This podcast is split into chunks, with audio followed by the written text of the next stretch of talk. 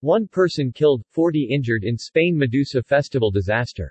A music festival in Valencia, Spain ended in disaster, after the concert stage collapsed due to an unexpected and violent gale today.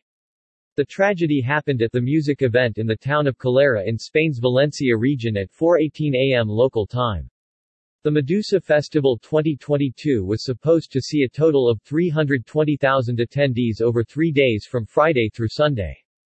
People in charge of the event provided some details of the deadly tragedy, saying that at around 4 a.m., an unexpected and violent gale devastated certain areas of the festival, forcing the management to make the immediate decision to vacate the concert area to guarantee the safety of the attendees, workers and artists gathered at Medusa Festival.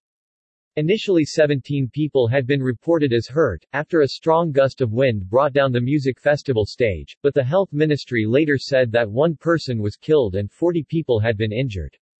The head of the Valencia's regional government expressed his condolences over the accident. I want to convey my deepest condolences to the family and friends of the young man who died this morning at the Medusa Festival in Cullera. We closely follow the recovery of the wounded, he tweeted. The festival organizers announced that they are completely devastated and dismayed at what happened this morning. Unfortunately, the devastating meteorological phenomenon led some structures to cause unexpected consequences. All our support and affection for those affected in these difficult and sad times, the statement reads.